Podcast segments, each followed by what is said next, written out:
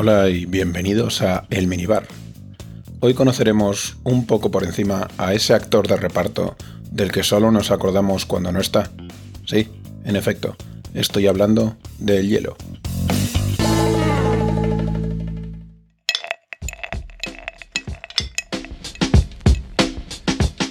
Ese gesto tan característico de hacer sonar el hielo en una copa forma parte del ritual de disfrutar de un buen trago. Una costumbre que, aunque tenemos asumida como natural, tiene una historia fascinante detrás. La historia de uno de los ingredientes más codiciados desde el antiguo Egipto.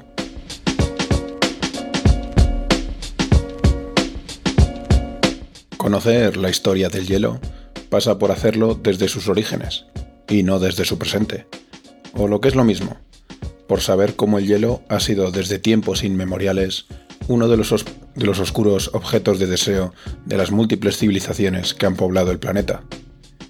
Y si conocer este singular periplo no deja de ser sorprendente, no lo es menos saber cómo el hielo llegó a las copas del mundo. Algo que no es tan antiguo como puede parecernos, sino que podría considerarse prácticamente un invento moderno.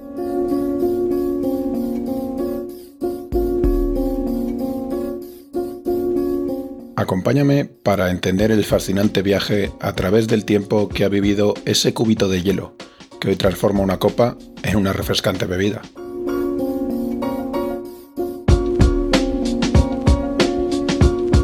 Lo que hoy nos parece tan sencillo como congelar agua, no lo fue durante muchos siglos.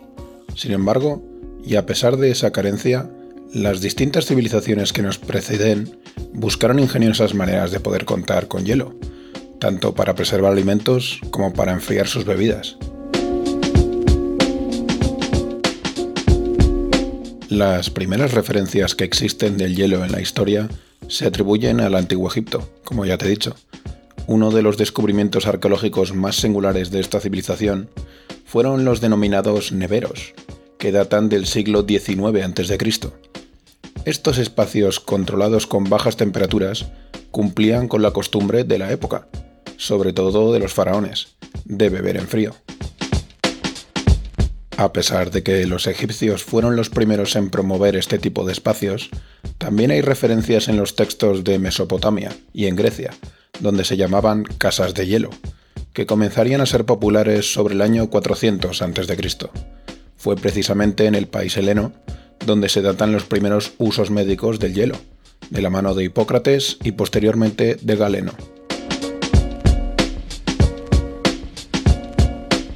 Esos usos terapéuticos pasaron a Roma en el siglo I a.C., aunque su uso ya se había extendido también a las bebidas y a la conservación de alimentos.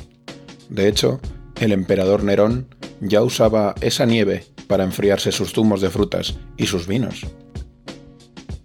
Aunque la manera de conseguir hielo era sustancialmente distinta.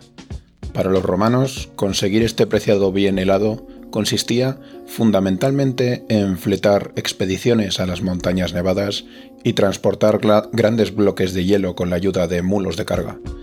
Para evitar la contaminación, protegían el hielo con sacos de arpillera y pieles de animales, una forma de evitar de que se manchara, pero también de conservarlo más fresco para el trayecto de regreso a Roma.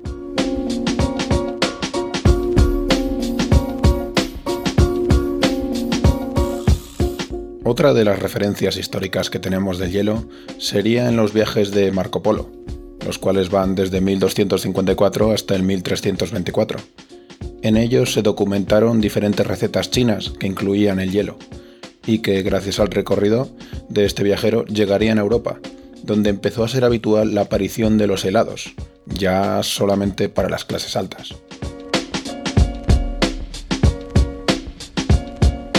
Avanzando un poco en el tiempo, ya en el Renacimiento, el uso estaba extendido y organizado. Se aprovechaban las nevadas para acumular hielo en almacenes especiales, pozos y habitáculos subterráneos, hechos con piedra o con ladrillo cerámico. Se orientaban al norte y solían estar en pequeñas cuencas formadas por las laderas de los montes. Las cavidades se rellenaban de nieve, se pisaban y se apelmazaban para que estuvieran bien compactas. Se separaban con elementos vegetales como paja, ramas o caña. En la parte de abajo de estos almacenes siempre había canales para eliminar el agua del deshielo, por supuesto.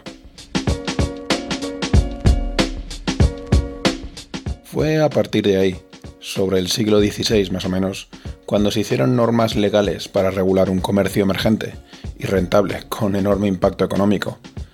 No había ningún mes sin hielo. De hecho, se intensificaba su venta en verano. Se popularizaron las bebidas frías y de esta forma se llegó al siglo XIX con un fuerte aumento del consumo de helados y horchatas. Pero a lo que nos atiene. ¿Cómo llegó el hielo a la coctelería realmente?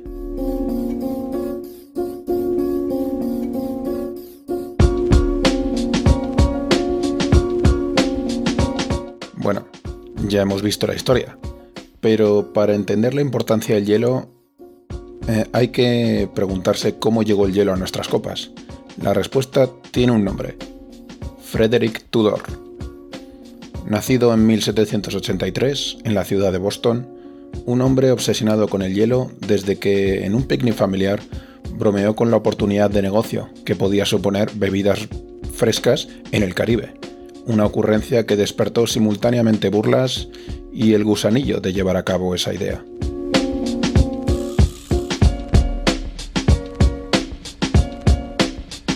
Así empezaría el señor Tudor a serrar bloques de hielo en los lagos congelados de la región para llevarlos al Caribe después de miles de dificultades de comprar su propio barco para transportar el hielo, logró exportar los bloques de hielo a la isla de Martinica, en donde pensaba obtener el monopolio de las bebidas refrescantes. Pero las 80 toneladas de hielo que llevó, pese a llegar en óptimas condiciones, no cuajaron entre los lugareños, que no estaban dispuestos a estropear el sabor de sus bebidas locales.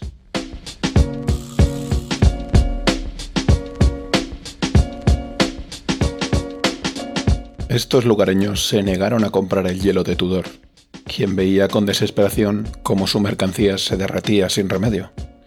Las cosas fueron de mal en peor, y parecía que nunca convencería al mundo de tomar la bebida con cubitos de hielo. Aunque no se rindió. En la década de 1820, Frederick Tudor recurrió a todas las técnicas de marketing que se le ocurrieron para demostrar las bondades de su producto, incluyendo la degustación de muestras gratis en las llamadas demostraciones de corte de hielo.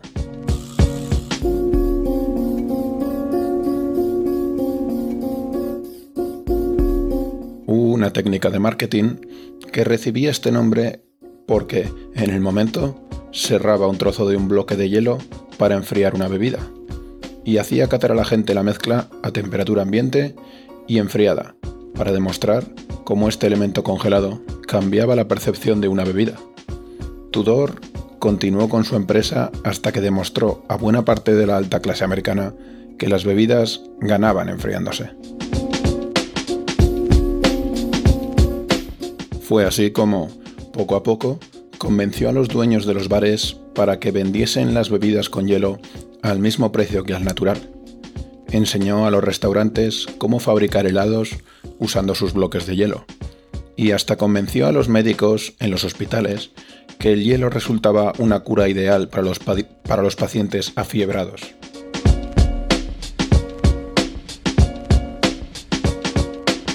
Su empresa, con éxitos y fracasos, le llevaría tras años de convicción en su idea a amasar una auténtica fortuna y contar con el sobrenombre de El Rey del Hielo. Tanto que, Apenas tres décadas después de comenzar su negocio, exportaba ya a 43 países del mundo, incluyendo Australia o la India.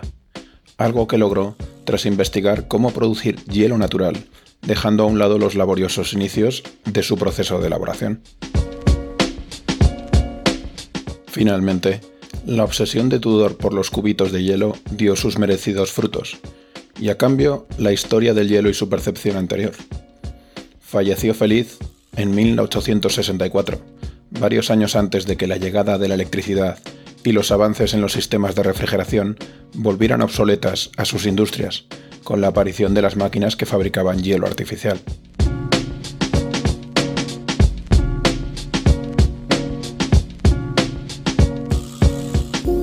A pesar de que Tudor sería el hombre sobresaliente en la historia del hielo, En la coctelería europea, la clave del hielo se le atribuye a otro hombre, Jacob Perkins, un norteamericano afincado en Londres que, en la época en la que Tudor enfriaba el mundo de lado a lado, comenzó a fabricar hielo artificial. Sería gracias a él y su campaña de convicción de los propietarios de locales en Inglaterra como el hielo artificial comenzaría a poblar las copas inglesas, y en apenas unos años las del resto de Europa, Asia y Oceanía. Un triunfo que daría paso a finales del siglo XIX a la fabricación industrial de hielo, utilizando maquinaria. Un singular periplo histórico que, 40 siglos después de su primera referencia, continúa siendo el tesoro helado que era entonces. Una auténtica herencia de siglos y siglos de la humanidad, que hoy es alma y sonido de nuestras copas. Desde el minibar deseo que la suerte te acompañe y nunca te quedes sin hielo que refresque tu bebida. Te agradezco la escucha, espero que te haya aportado conocimiento y alimentado tu curiosidad. Que tengas una feliz semana y nos escuchamos de nuevo en el minibar.